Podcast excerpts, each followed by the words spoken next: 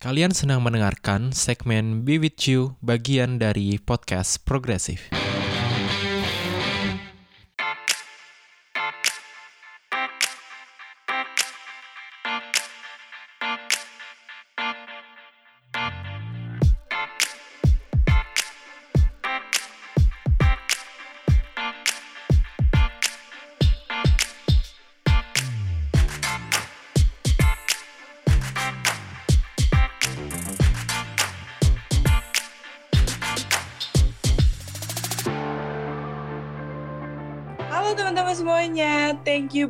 You banget udah mampir ke podcast progresif sesinya Be With You. Lagi-lagi kalian bareng kita nih, tapi kali ini kita ada narasumber. Nah, kali ini sama narasumbernya kita akan ngebahas tentang cowok juga bisa jadi korban kekerasan seksual. Nah, kemarin nih banyak banget yang nanya kayak, emang iya ya cowok bisa jadi korban? Kayaknya bukannya korbannya itu cewek dan pelakunya itu cowok. Kan kucing kalau dikasih ikan asin mau gitu. Nah, sekarang ini kita akan ngebahas tuntas itu semua dan di sesi kali ini kita bakalan uh, BB Wit ini akan di hostin sama gua Maya dan temen gua Fitri. Boleh hai dulu Fitri? Halo. Halo. Nah, selain sama Fitri, kita juga sama narasumber yang kece banget. Nah, ini kita sama Rian. Rian boleh kenalan dulu nih uh, namanya, terus kegiatannya, sehari-hari ngapain. Oke, Maya. Terima kasih. Halo teman-teman. Kenalin, nama saya Rian. Saya sehari-hari uh, sebagai mahasiswa sekarang. Dan juga uh, terlibat banyak dalam organisasi yang concern ke isu perempuan dan anak juga. Wah, keren banget kan narasumber kita hari ini. Nah, tapi sebelumnya kan kita udah uh, kalian juga pasti udah kenal dong sama gue sama Fitri. Karena kita juga bakalan pengen bahas lebih banyak lagi. Dan kita pengen tahu juga kira-kira uh, kenapa sih kok bisa jadi kenapa sih kok cowok juga bisa jadi korban kekerasan seksual? Itu seperti itu tuh kayak kalau ngomongin itu tuh kayak hal yang mustahil gitu. Padahal kan kita juga tahu semua orang itu punya kerentanannya masing-masing. Nah tapi nih sebelum kita ngebahas kenapanya gue penasaran banget nih uh, Rian mungkin uh, kalau misalkan uh, Rian mau mau dan uh, mau dan boleh sharing mungkin boleh sharing dulu nih menurut, menurut Rian tuh kekerasan seksual itu apa sih? Oke, kekerasan seksual kalau menurut aku sendiri itu segala bentuk perbuatan nih apa pun itu intinya yang sifatnya itu mau merendahkan, mau menghina, mau menyerang uh, yang dikaitkan atau berhubung dengan nafsu perkelam, perkelaminan atau berhubungan dengan hasrat seksual seseorang, termasuk juga orientasi seksual seseorang dan fungsi reproduksi yang yang dilakukan ini secara uh, paksa atau tanpa persetujuan dari orang yang bersangkutan. Jadi uh, sebenarnya segala bentuk kekerasan seksual ini dilakukan tanpa konsen yang bersangkutan. Gitu, Mangai. Oh, jadi dari sini aja kita udah bisa lihat nih kalau misalkan sebenarnya kekerasan seksual itu uh, gak nggak uh, cuman uh, bisa terjadi sama cewek aja kan tapi bisa juga terjadi sama siapa pun gitu. Jadi belum belum apa ya belum menentukan atau tidak harus cewek aja yang jadi korban gitu. Tapi bukan berarti korban laki-laki ya wajar juga gitu tapi semuanya itu nggak wajar. Benar nggak sih Rian? Iya. Iya benar sekali yang namanya kekerasan seksual itu rentan terhadap semua orang rentan menerima kekerasan seksual tidak hanya perempuan dan juga uh, kekerasan seksual ini sebenarnya suatu praktik yang tidak wajar dan tidak boleh diterima oleh siapa pun sebenarnya. Bener banget. Tapi sayangnya nih ya, uh, apa namanya sayangnya tuh masyarakat kita mungkin dulu gue juga sebenarnya berpikir kayak ya kalau cewek yang jadi korban tuh wajar gitu. Jadi ketika cewek yang jadi korban orang-orang tuh udah nggak surprise lagi. Tapi kalau cowok yang jadi korban, wah orang-orang pasti bakalan surprise banget. Bener gak sih? Bener-bener. Iya bener benar sekali tuh kita bahkan aku pun juga dulu sempat berpikir hal yang sama apaan itu pemerkosaan misalkan pemerkosaan dialami oleh laki-laki atau praktik-praktik kekerasan seksual yang laki-laki menjadi korbannya gitu oleh siapa pun pelakunya entah itu mau perempuan entah itu mau laki-laki siapa pun sebenarnya hmm. kalau menurut lu sendiri gimana Fit? kalau dari oh, ini gue bakal bahas ke yang normalisasi kekerasan seksual terhadap perempuannya kali ya. Nah, karena kitanya udah terbiasa yang muncul kasus-kasusnya itu korbannya jadinya kita tuh ngera kayak udah nggak kaget lagi gitu loh. Padahal itu mau sebanyak apa pun kasusnya ya itu salah gitu. Dan itu juga berlaku untuk laki-laki gitu sih menurut gue. Benar banget yang bilang Bener banget, karena- semua orang rentan terhadap kekerasan seksual. Siapa aja tuh bisa kena. Bener bener bener. Jadi intinya tuh eh, apa namanya bukan karena dia cewek atau cowok dan dia wajar wajar untuk mendapatkan tindak perlakuan yang tidak enak gitu kan. Mm, karena sebenarnya pada dasarnya siapa pun orangnya ya mereka berhak untuk mendapatkan pelindungan gitu. Mm-mm. dan dan yang paling ini sih sebenarnya kayak eh, jadi karena karena diwajarkan ketika kekerasan seksual itu terjadi pada perempuan orang-orang tuh sering banget yang namanya victim blaming nah gue pengen tahu banget nih menurut Trian tuh tentang victim blaming ini sendiri gimana sih Iya, eh, victim blaming itu praktik yang sudah sering sekali terjadi ya.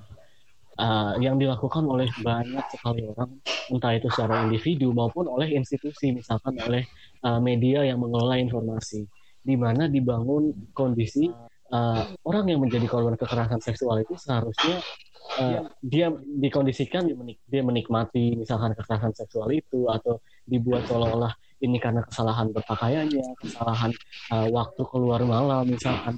Yang uh, melihat atau mengkondisikan pelaku kekerasan seksual ini tidak salah gitu. Atau uh, menghindarkan uh, hukuman entah itu yang bersifat sosial terhadap uh, pelaku kekerasan seksual maupun yang bersifat legal atau hukum.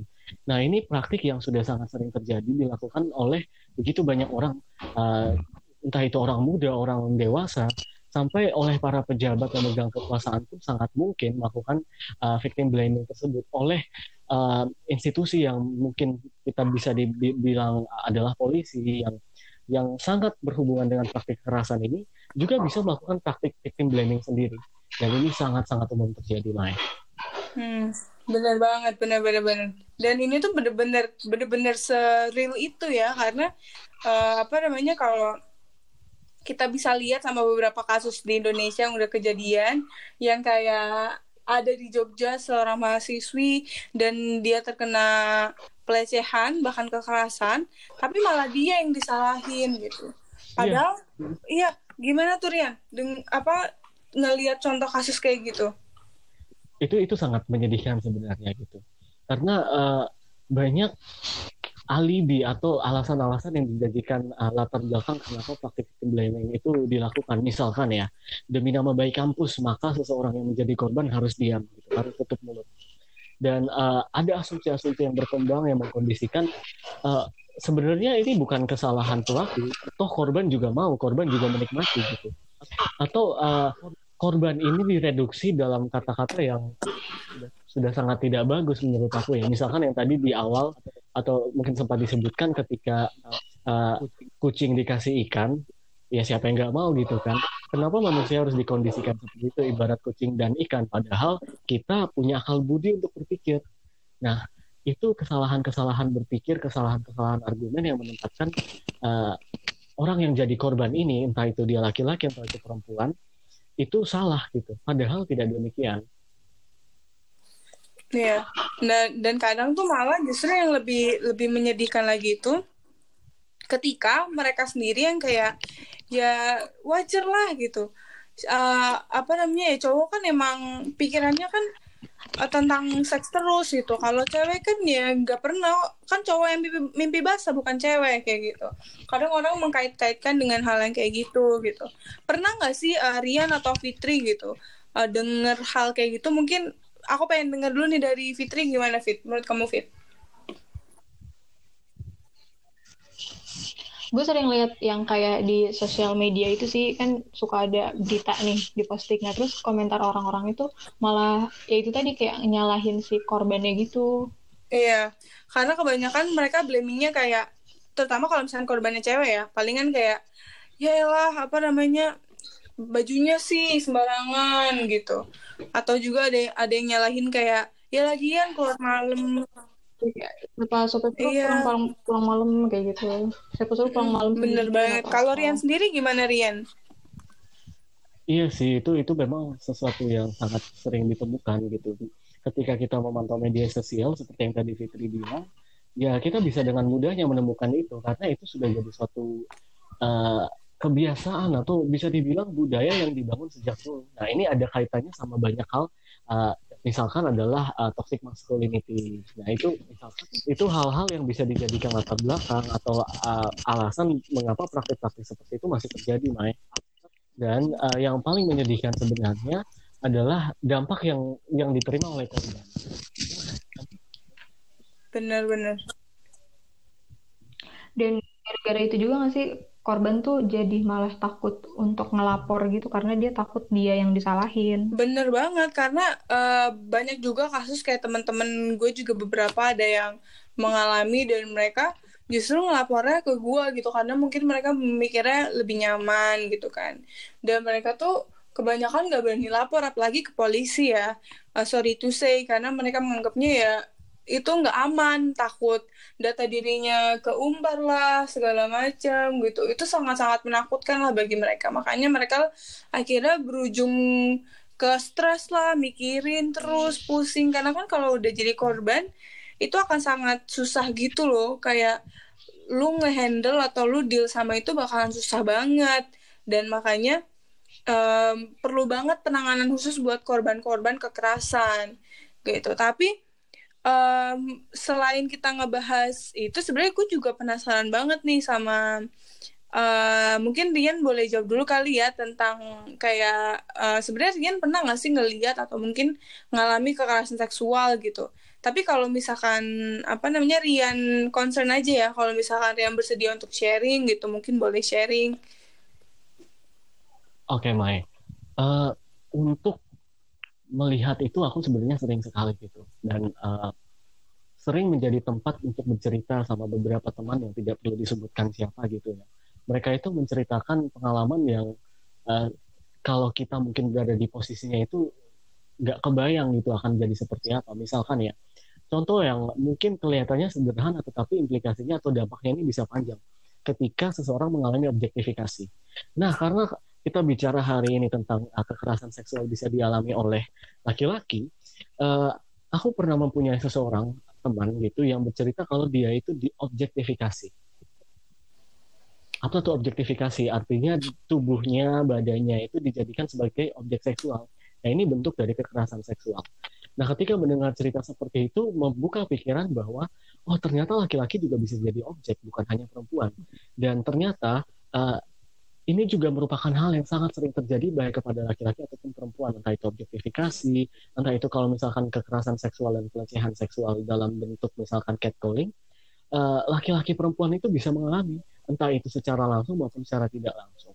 Nah bicara tentang kekerasan seksual pelecehan seksual pun kan sebenarnya tidak harus langsung bersifat fisik tetapi bisa bersifat verbal atau melalui kata-kata kemudian juga bisa bersifat uh, menggunakan simbol atau isyarat tertentu atau melakukan melakukan sesuatu menggunakan media-media tertentu seperti email, media sosial dan lain sebagainya. Nah, kalau dari Fitri sendiri gimana, Fit? Uh, uh, gimana ya? Jadi sebenarnya uh, ini tuh gue pernah lihat ke- ada kejadiannya kalau misalnya kalian main Twitter. Jadi ada kayak satu fanbase gitu. Isinya itu uh, screenshotan chat, chatting gitu. Tapi khusus de khusus an- mayoritas sih isinya antara orang yang kayak pacaran gitu dari uh, cowok sama cewek gitu. Jadi apa yang diketik sama si cowoknya itu yang diketik di chat sama si cowoknya itu di screenshot sama orangnya sama misalnya um, misalnya gue nih gue uh, nge-screenshot chatannya itu nah terus gue share tuh di fanbase-nya itu karena isinya tuh biar pas gue lihat isinya tuh rata-rata mengarah ke sana gitu loh kayak ke arah kekerasan seksual gitu secara secara verbal ya. Soalnya kan melalui sosial gitu kan. Nah itu tuh banyak banget dan gimana ya si perempuan itu juga malah kayak men- membiasakan gitu loh. Karena oh ya udahlah ini kan kayak teman gue atau misalnya ini orang yang terdekat gue gitu. Nah dari situ gue lihat kalau misalnya yang pelaku dari kekerasan seksual ini tuh bisa jadi orang dari orang terdekat kita gitu loh yang sehari-hari kita komunikasi sama dia gitu. Iya, karena apalagi kalau misalkan kita sering banget ketemu atau bahkan uh, udah deket banget sama kita itu justru juga bisa meningkatkan kemungkinan juga. Nah, mungkin dari sini kita juga perlu tahu kalau misalkan uh, ada yang namanya kekerasan, ada yang namanya pelecehan gitu dan bahkan catcalling aja di jalan yang kayak cewek atau disiulin itu juga masuk ke hmm. pelecehan gitu kan. Mungkin tadi iya tadi Rian udah uh, bahas juga dan bahkan uh, gue sendiri sih kalau catcalling ngerasain setiap setiap hari gitu kan. Kalau lu gimana Fit? Kalau ini karena udah akhir-akhir ini jarang keluar rumah ya, kayaknya nggak pernah ya. gue juga sama. Jadi, tentu aja kan. Iya, jadi belum pernah ngerasain tapi pernah sih pasti kalau misalnya lagi mau ke stasiun, de di dekat-dekat kampus juga. Iya. Kalau misalkan Rian sendiri pernah ngalamin catcalling nggak Rian? Eh, kebetulan aku nggak pernah, tetapi pernah bersama teman-teman cewek jalan menyaksikan sendiri teman-temanku mengalami catcalling dan itu sangat uh, menyayat hati sebenarnya. Nah, nah ini nih menariknya. Justru kalau catcalling nih cowok nggak pernah sama sekali ya mungkin pernah mungkin pernah temen-temen gue juga ada cowok yang dia kena catcalling gitu dan hmm. sebenarnya catcalling ini justru yang menormalisasi pelecehan seksual sendiri yang akhirnya ya mengobjektifikasi perempuan perempuan yang kayak misalkan ya perempuan itu objek seksual tapi hmm. kalau misalkan kita balik lagi ke tema kita hari ini cowok bisa jadi korban kalian inget gak kasusnya Emon 2015 atau 14 gitu kalau nggak salah Iya dia bukannya dia bukannya mutilasi orang ya? Kok mutilasi? Dia okay. dia tuh gimana dia? Oh, lain orang. Aku nggak tahu, aku nggak tahu. Oh nggak tahu. Oke, okay, nanti belum, boleh belum. di googling. Jadi uh, si Emon itu dia oh, tuh pedofil. Iya, pedo dia melakukan pedofilia. Jadi dia kayak ngasih uang jajan, ngasih permen kan karena hmm. uh, biar mereka tuh iya, jadi mereka disodomi gitu. Hmm. dan itu sampai ratusan anak itu kok makanya pada dan tahun anak-anak, itu tuh anak-anak kecil gitu kan? Iya anak-anak kecil gitu. Jadi uh, hmm. pada tahun itu kejadi pada keja pada tahun itu kekerasan seksual itu terjadi paling banyak sama laki-laki. Nah itu hmm. hal yang menarik banget kan. Jadi sebenarnya dan dan setelah gua ngobrolin pun ternyata uh, backgroundnya tuh gini. Kenapa cowok juga bisa rentan kayak misalkan gini nih tadi uh, apa namanya uh, misalkan gini kalau cewek kan nggak boleh keluar malam nanti kena nanti kamu dia ngapain gitu kan. Bahaya cewek keluar malam gitu. Akhirnya cewek yang di rumah cowok yang di luar. Dan hmm. ada juga stigma yang tentang cowok nggak boleh ngadu harus kuat segala macam dan itu yang bikin juga cowok rentan sama kekerasan seksual mereka bebas keluar kapan aja tanpa perlindungan terus akhirnya ketika mereka terkena kekerasan seksual mereka nggak berani bilang karena mereka takut dibilang bukan cowok gitu yeah. nah Menurut Rian gimana Rian sama hal itu Rian? Nah ini menurut aku sangat terkait dengan pengistilahan toxic masculinity ya gitu. Jadi uh, sebenarnya tadi contoh kasus yang Maya sebutkan itu hanya satu dari begitu banyak kasus yang terjadi gitu sebenarnya. Sehingga uh, misalkan baru-baru ini kita sudah sangat kenal kasus Reinhard Sinaga. Oh, itu iya, sangat iya. jelas gitu, sangat jelas gitu. Ketika uh, laki-laki yang begitu banyaknya menjadi korban gitu. Nah ini praktik-praktik yang dikondisikan ketika laki-laki jadi korban. Tadi pertanyaan Maya, menurut aku seperti apa? Baru-baru ini aku membaca satu uh, jurnal yang membahas tentang uh, pemerkosaan terhadap laki-laki. Di situ dibahas ketika laki-laki mengalami pemerkosaan, kondisinya dalam budaya kita yang dikenal sangat patriarkal ini lebih mengalami kesulitan atau ada kesulitan khusus.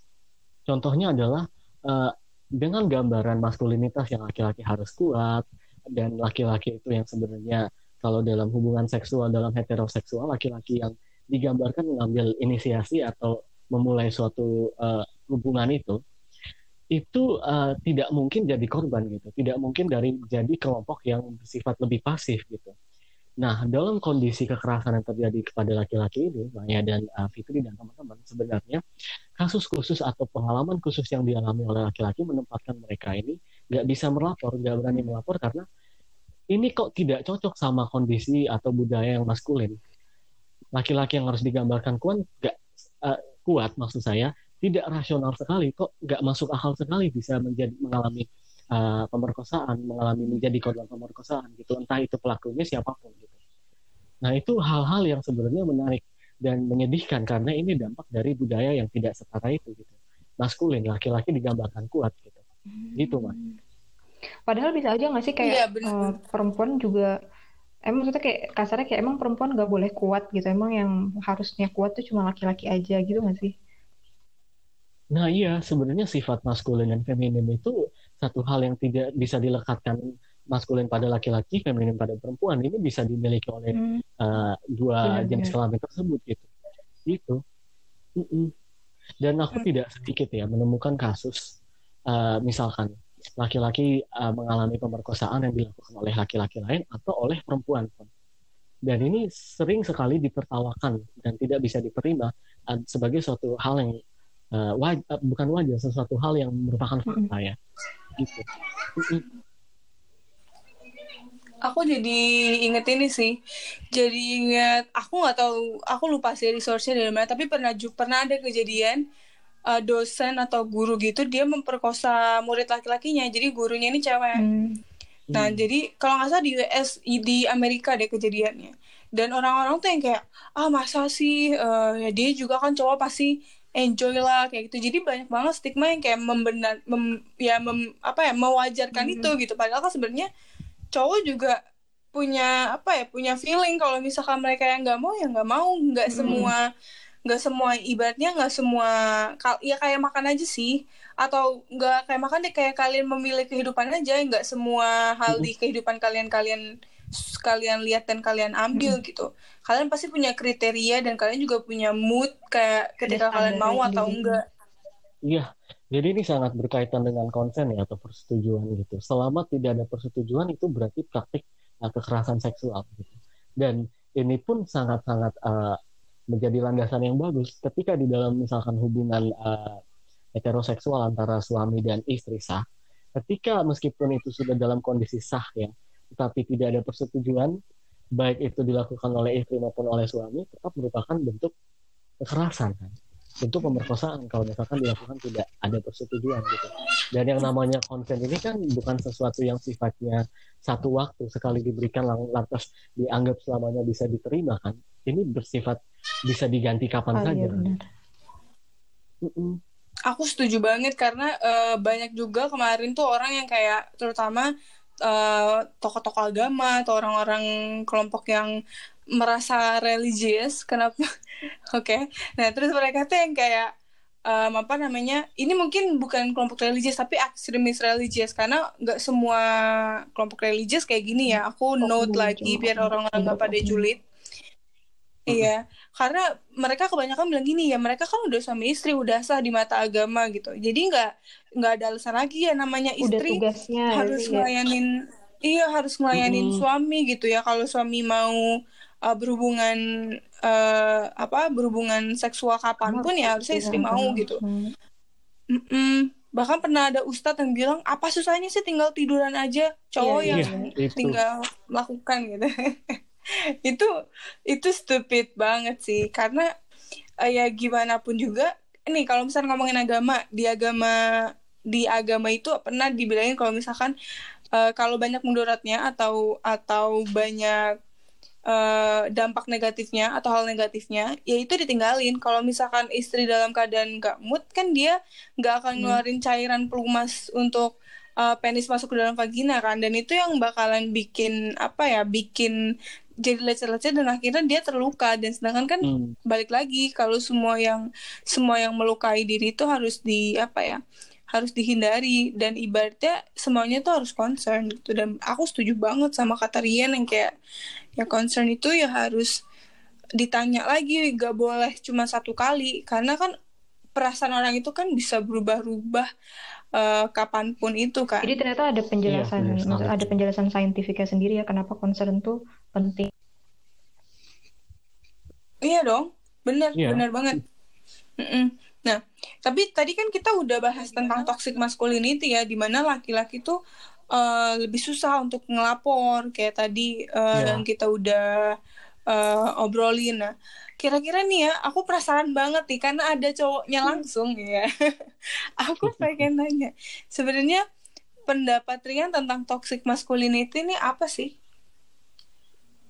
Iya, ini tentu berangkat dari maskulinitas sendiri ya, kondisi di mana digambarkan uh, sosok laki-laki misalkan harus uh, tidak punya emosi, tidak boleh menangis, kemudian harus mengambil peran yang dominan, yang kemudian mengkondisikan ini bersifat uh, beracun atau toksik, yang yang kemudian menjadi stigma tertentu, menjadi standar tertentu, dan ini menimbulkan kerugian entah itu buat laki-laki uh, maupun terhadap uh, orang lain secara tidak langsung gitu. Misalkan ketika laki-laki tidak boleh menangis gitu, ini akan menjadi suatu uh, alasan atau ya alasan yang jelas ketika tidak diajarkan memiliki uh, mengeluarkan emosi secara baik, maka uh, ada penelitian yang bilang bahwa laki-laki itu cenderung lebih cenderung untuk bunuh diri gitu, karena tidak sanggup mengeluarkan emosinya dengan benar gitu. Nah, uh, tentu ini jelas sangat membutuhkan peran serta banyak orang untuk bagaimana menyelesaikan ini kan dan juga peran-peran lain selain uh, uh, emosi juga bagaimana laki-laki mengambil peran sebagai sosok yang paling dominan inferior uh, superior maksud saya dan kemudian memposisikan uh, pihak yang lain itu ya otomatis di bawah kalau laki-laki dominan. Nah, dengan adanya toxic masculinity ini sebenarnya membawa kerugian untuk laki-laki, yaitu yang pertama mereka yang tidak mencapai standar ini akan merasa dirinya bukan laki-laki yang benar gitu, bukan not not real man gitu. Dan ini sesuatu hal yang salah gitu. Ini kan uh, sesuatu yang dikonstruksikan atau dibangun melalui persepsi yang uh, sejak lama itu sudah ada.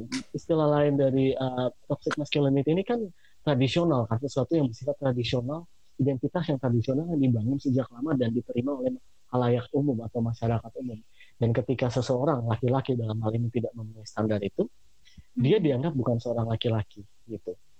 Nah ini menyedihkan sekali gitu. Kalau dari lu sendiri, Fit, ngedengar cerita tadi, cerita tentang Rian tadi, uh, respon lu gimana nanya tuh? sih sebenarnya. Rian kayak, uh, gimana, uh, kalau tadi kan tuh kayak tanggapannya, kayak how how did you cope with with that gitu? Dengan adanya toxic masculinity itu gimana? Kayak lu membangun apa ya jadinya kan uh, toxic masculinity itu berpengaruh ke kepercayaan diri juga kan. Nah kayak gimana sih uh, lu Rian untuk nemuin lagi kayak oh ini tuh salah dan sebenarnya gue bisa kok uh, hidup dengan ya dengan dengan gaya gue gitu dengan keinginan gue gitu ya memang bicara soal uh, toxic masculinity ini sesuatu yang sangat personal ya buat aku gitu. Karena uh, kalau teman-teman mungkin melalui podcast ini nggak bisa melihat aku seperti apa gitu. Tapi misalkan posturnya yang tidak mengikuti standar maskulin misalkan nggak begitu maco atau tubuhnya kok kayak kecil sekali kelihatannya lemah nggak punya dominasi itu akan mendapatkan pressure yang luar biasa gitu. Mm-hmm. ketika mungkin ya ada pun teman-teman lain atau teman-teman laki-laki lain yang uh, jaring uh, apa sering sekali pakai skincare gitu. Kemudian dapat perundungan atau bully dari teman-teman yang lain laki-laki kok pakai skincare, laki-laki kok pakaiannya rapi. Ini uh, punya pressure tersendiri yang bawa beban emosional. Tetapi kalau bagaimana pertanyaannya bagaimana mengatasi hal ini, uh, ini butuh waktu yang hmm. nggak mm. nggak sedikit sebenarnya dan kalau mau dikasih kesimpulan sebenarnya perubahan cara berpikir gitu perubahan mindset gitu. Dan itu butuh waktu gitu belajar. Sebelum kita tahu sesuatu hal ini salah toxic masculinity ini salah kita perlu hal lain sebagai verifikasi. Yang artinya pengetahuan yang benar kan. Nah dulu sejak sejak dulu tuh memang aku tenggelam dalam merasa uh, aku uh, kalau nangis ini dianggap seperti ini ya ini laki-laki atau enggak ya? Tetapi ketika bergaul dengan teman-teman yang memang secara progresif bahasa ini oh laki-laki enggak nggak uh, apa-apa kalau nangis gitu. Laki-laki nggak apa-apa kalau kemudian berpakaian rapi misalkan atau pakai skincare itu perlahan-lahan mulai mengubah mindset atau cara berpikir.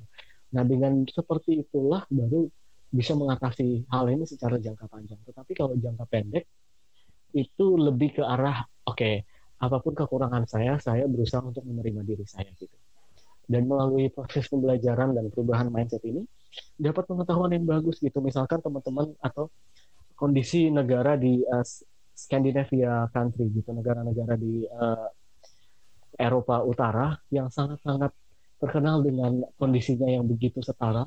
Di situ aku bisa mendapatkan fakta bahwa laki-laki sejak kecil di sana diajarkan untuk boleh mengekspresikan emosinya dengan alasan seperti itu wah ternyata boleh juga gitu. Atau misalkan lihat laki-laki di uh, Korea Utara uh, Korea Selatan ya astaga Korea Utara. Korea Selatan yang uh, boleh make upan. Itu bukan sesuatu yang memalukan gitu. Selama itu bentuk perhatian yeah. terhadap tubuh kenapa tidak gitu? Gitu. Jadi memang butuh waktu untuk menyelesaikannya tapi sangat uh, worth it gitu, ketika kita sudah punya pemikiran yang baru gitu. Dan apa namanya? Dan itu sebenarnya dari cerita yang tadi Rian sampaikan kayaknya eh, kita bisa narik kesimpulan kalau misalkan sebenarnya toxic masculinity ini justru hmm, dibangun sama lingkungan sekitar kita dan bisa ya iya dan bisa dihilangkan atau dibangun ulang dengan uh, dengan pemikiran yang lebih baik dan lebih inklusif dari lingkungan kita juga gitu.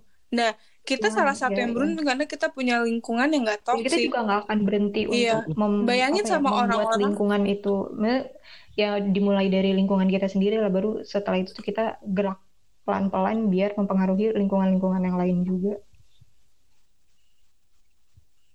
Bener banget karena yang namanya mempengaruhi lingkungan atau mengubah butuh uh, budaya itu kan susah banget ya kayak Iya, butuh butuh waktu dan butuh konsis konsistensi dari teman-teman yang aware sama isu itu. Nggak bisa cuman hmm. satu kali dua kali uh, bye gitu. Karena kan iya sih. Iya, karena harus banget yang namanya uh, kita tuh bener-bener yang bareng-bareng jalan kita uh, ibaratnya kita gandengan tangan buat majuin isu ini gitu biar orang-orang lebih aware lagi kalau misalkan emang inklusivitas itu perlu banget. Mulai dari uh, inklusif inklusif gender inklusif untuk teman-teman disabilitas gitu. Karena sebenarnya semua yang ada di dunia ini kan kita yang bentuk sendiri kita yang mm-hmm. mengkonstruksikan sendiri gitu. Terus aku sebenarnya juga uh, apa namanya aku sebenarnya juga penasaran banget gitu kan tadi kita udah sempat bahas apa tuh namanya isu Reinhard Sinaga gitu sebenarnya itu tuh udah sangat ngejelasin banget ya lo cowok bisa jadi korban gitu itu bahkan pelakunya aja kan sudah mm -hmm. udah punya korban ratusan gitu kan dan makanya yeah. penting banget gitu buat apa buat semua orang tuh untuk tetap apa yang memberikan perlindungan buat siapa pun nggak cuma ke cewek cowok nggak cuma ke cewek aja tapi ke cowok juga. Ya ibaratnya jangan hmm. lebay lah yang cewek juga bisa jaga diri. Kalau misalkan emang e, ngerasa cewek lemah ya lo kasih kesempatan kita untuk belajar yang namanya self defense jangan jangan malah dijadiin properti yang kayak udah kita harus ngelindungin perempuan gitu. Padahal kitanya aja ngerasa there is nothing wrong sama diri kita sendiri gitu ya. Dan yang cowok juga jangan ngerasa kayak nggak punya tempat untuk curhat, nggak punya tempat untuk ngelapor gitu. You have it yeah. gitu. Bener banget, bener banget gitu Rian. Iya bener-bener sekali itu. Dan uh, tadi ketika Maya ngomong tuh aku sempat ingat satu berita yang pernah aku baca sih gitu. Uh, baru-baru ini beritanya itu bicara tentang kesetaraan gender. Khususnya di Amerika saja masih butuh waktu. Berapa? Tahu nggak berapa lama untuk setara? Uh, butuh waktu 200 oh tahun dari sekarang. Astaga. Nah, itu kan bicara satu hal kalau untuk upaya untuk kesetaraan gender terus mengatasi masalah kekerasan seksual yang dialami laki-laki mm -hmm. atau perempuan ini butuh effort bersama. Entah itu secara individu maupun mm -hmm. secara institusi lewat pendekatan legal, pendekatan hukum atau melalui advokasi yang bisa kita lakukan melalui organisasi atau membawa isu ini semakin menjadi isu yang umum. Dan mungkin secara eh, secara global kalau di Amerika saja cuma 200 tahun, mungkin secara global bisa yeah. lebih dari itu. Yang tahu. 400. Iya sangat lama. Makanya peran kita akan sangat berarti sekecil apa pun sejak hmm. hari ini. Benar, aku setuju banget karena kalau bukan ya, dari kita ya. siapa lagi? Apalagi kan kita masih iya, masih benar. muda, masih ada energi. Terus ya, juga kan? kayak ya kenapa enggak gitu. Iya. Justru dari energi itu kita arahkan ke hal-hal yang positif dan ngedorong banyak orang gitu kan. Daripada kita rebahan terus di rumah, ya rebahan nggak apa-apa sih rebahan, rebahan juga kita perlu rebahan gitu kan iya. tapi kalau rebahan yeah. tanpa pemanasan iya bener banget nah terus uh, apa namanya aku sebenarnya juga kepo banget sih uh, kita udah kita udah ngelihat banyak hal yang terjadi gitu di negara kita ini kayak mulai dari kekerasan yang terjadi sama cewek sama cowok atau sama gender yang lainnya dan banyak juga hal-hal yang menimpa di Indonesia gitu.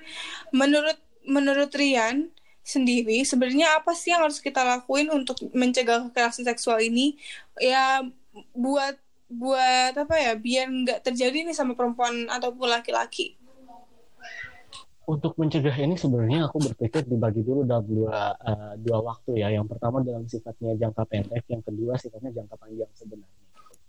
Nah, uh, sifatnya jangka pendek adalah ketika kita harus punya selalu sikap yang selalu bersikap waspada bahwa kekerasan seksual ini bisa terjadi di mana saja, kapan saja, dan terhadap siapa saja, terhadap laki-laki, terhadap perempuan, dan pelakunya bisa dilakukan oleh siapa saja maka sikap waspada ini dalam setiap perilaku seharusnya kita tanamkan menjadi bagian dari mindset kita gitu. Nah, uh, kemudian kita bisa melihat nih uh, melalui pembekal kita bisa bekali diri dengan hal-hal yang mungkin bisa jadi alat untuk pembelaan diri. Misalkan ya melatih ikut uh, bela diri, laki-laki perempuan boleh ikut, boleh sekali gitu. Ataupun uh, misalkan dengan punya uh, spray cabai misalkan, nah itu kan bisa membantu juga gitu. Bisa dibawa ke mana-mana ketika terjadi hal-hal yang tidak diinginkan, ya kita bisa lawan gitu. Dan uh, ada satu hmm. quote yang sangat menarik ya, Mai dan Fitri dan teman-teman.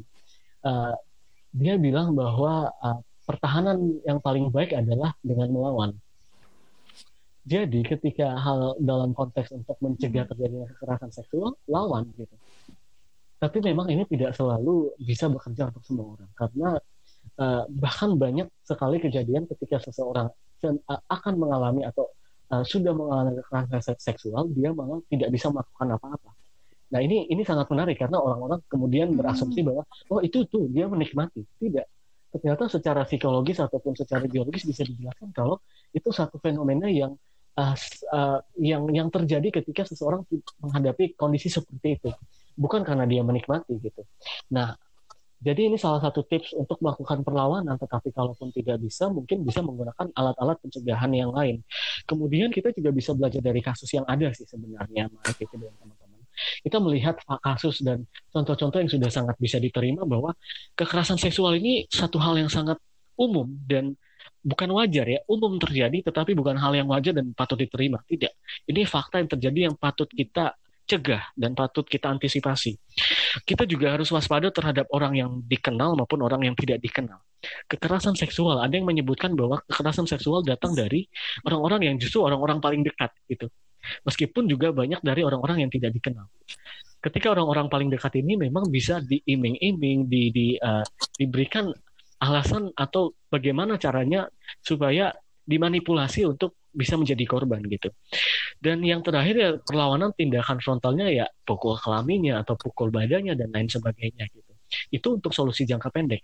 Tapi kalau solusi jangka panjang kita bisa berkontribusi dalam organisasi, dalam dalam usaha pendekatan yang hukum itu karena sejauh apa pun kita berusaha ini kan membutuhkan tidak hanya dukungan perubahan mindset tetapi du dukungan dari pemerintah yang menciptakan kondisi yang inklusif, kondisi yang setara Nah, ini artinya butuh proses yang sangat panjang dan usaha yang sangat uh, keras. Tetapi bukan jadi alasan untuk kita pesimis, justru kita harus berusaha lebih lagi dari sekarang. Itu tuh. Oke, okay, thank you banget ini keren banget gila uh, apa namanya saran-sarannya gitu kan dan apa dan pemikirannya. Gue mungkin mau combine juga nih sama hmm. pendapat lu Fit. Apa sih yang harus kita lakukan untuk mencegah kekerasan seksual dari ini? situasi yang sekarang uh, eh, gue setuju banget sih sama yang dengan ikut organisasi uh, yang concern di isu ini organisasi yang bergerak di masalah kekerasan seksual tuh kayak perlindungan anak dan perempuan itu udah banyak banget kan di luar. Kayak pasti Maya sama Rian tahu sendiri ada berapa banyak gitu di di luar sana yang uh, sebenarnya udah udah banyak loh uh, organisasi yang uh, udah mau bergerak untuk mencegah permasalahan ini gitu khususnya di Indonesia. Nah itu kayak ya udah kayak lo tinggal pilih aja mana yang mungkin uh, ada yang di daerah tempat tinggal kalian kalian bisa ikut di situ atau emang yang uh, program-programnya tuh uh, sesuai dengan uh, rutinitas kalian atau misalnya kalau dia suka ngadain acara dekat kampus oh berarti enak kan bakal lebih enak gitu kan untuk joinnya. Nah itu bisa jadi salah satu uh, emang bukan langkah yang bakal berefek besar banget sih tapi gue yakin kalau misalnya dengan yang mulai dari yang terkecil aja dulu itu tuh udah bakal bisa bikin suatu perubahan gitu nanti di depannya gitu sih kalau gue. Sama kayak lu banyak mendengar banyak ketemu orang dan gimana ya per isu ini tuh nggak sehitam putih itu sebenarnya. Gitu sih jadi kayak biar bisa lebih menerima perbedaan aja gitu. Gitu sih kalau gue. Oke. okay. Dan satu lagi sih kalau boleh dari aku mas. Boleh boleh. Sebenarnya uh, setelah berpikir banyak itu mendapati kesimpulan bahwa cara pencegahan yang cukup bagus juga ah, iya, adalah iya, jangan sampai kita jadi pelaku. Mm -mm. itu penting banget gitu.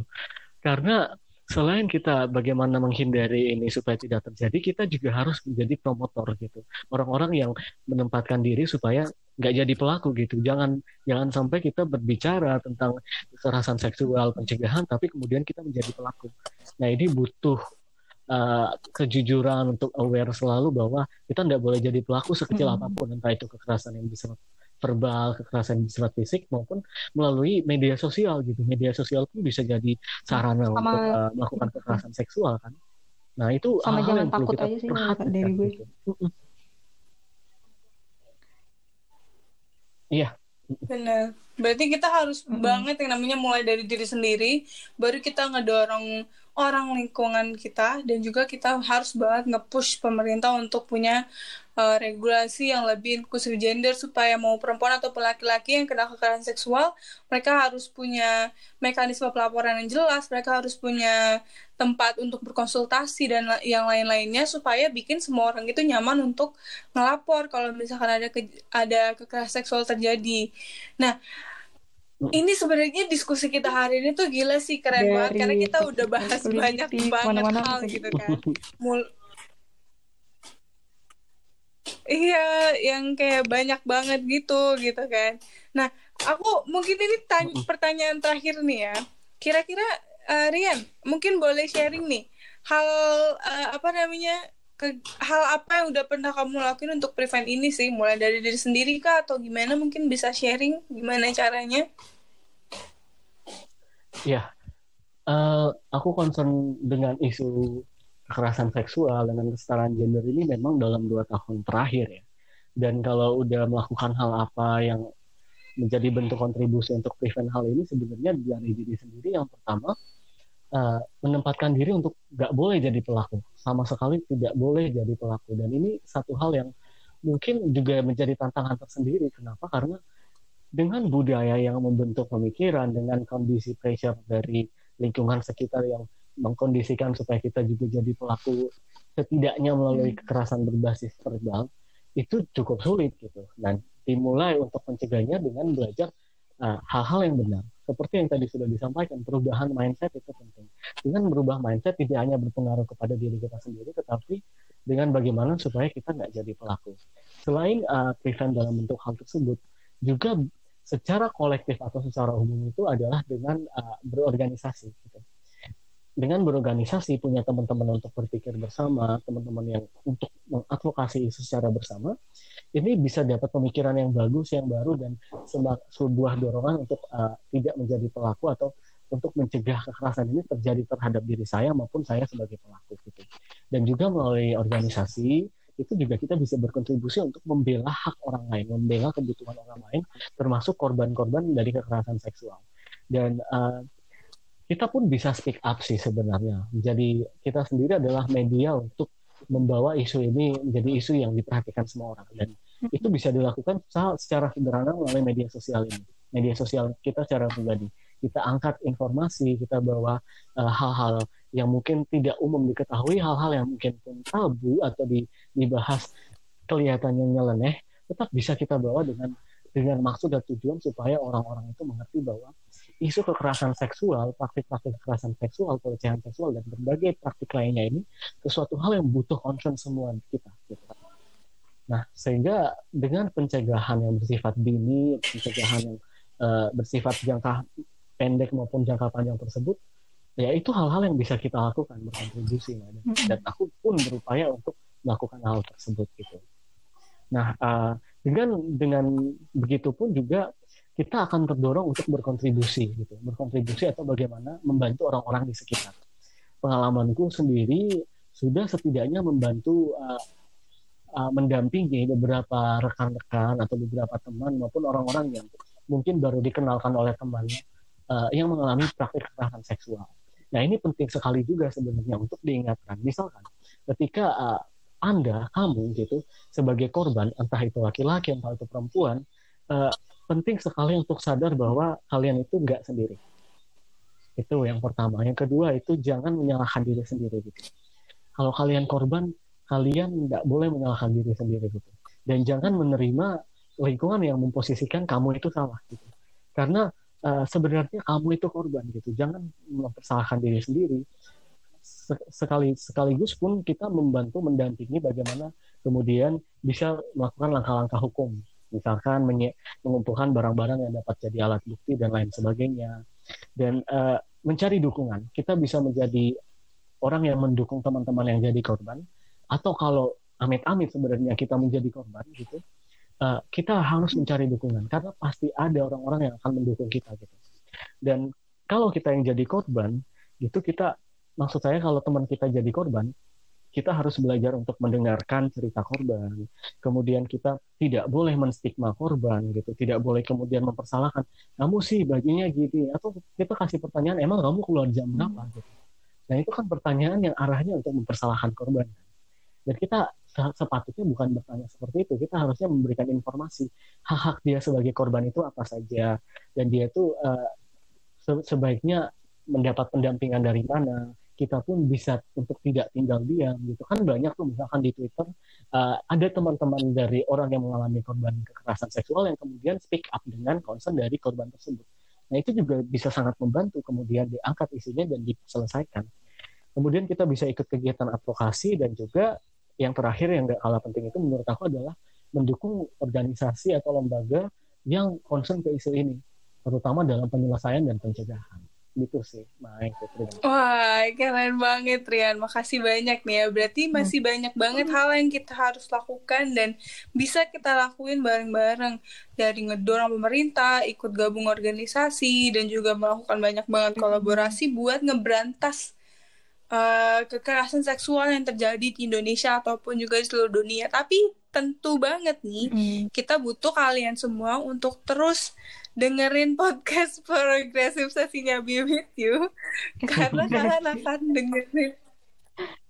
Iya bener banget. Makin teredukasi makin cihuy banget gak tuh Fit? Cihuy parah cihuy parah apalagi kalau misalnya dikasih tahu ke teman-teman ke keluarga kayak ya lu share di Instagram lu di Twitter lu Facebook dan lain-lain itu akan buat podcast progresif progresifnya seksi eh Bener banget. Gitu, Dan kita juga juga open banget sama any kind of advice ya, Fit. Nah. Mm -mm. Karena kita termasuk baru kan, jadi kita bakal uh, berusaha sebisa mungkin, sebaik mungkin untuk terus memper apa ya, uh, ya memperbaiki diri lah gitu. Jadi kritik dan saran kalian itu ya, bakal ya, benar. Mungkin ini kita. terakhir nih, terakhir lagi nih. Uh, tadi udah terakhir nih, terakhir lagi nih. Uh, ya statement dari, dari Rian terkait uh, cowok bisa jadi korban kekerasan seksual mungkin boleh dua atau tiga kalimat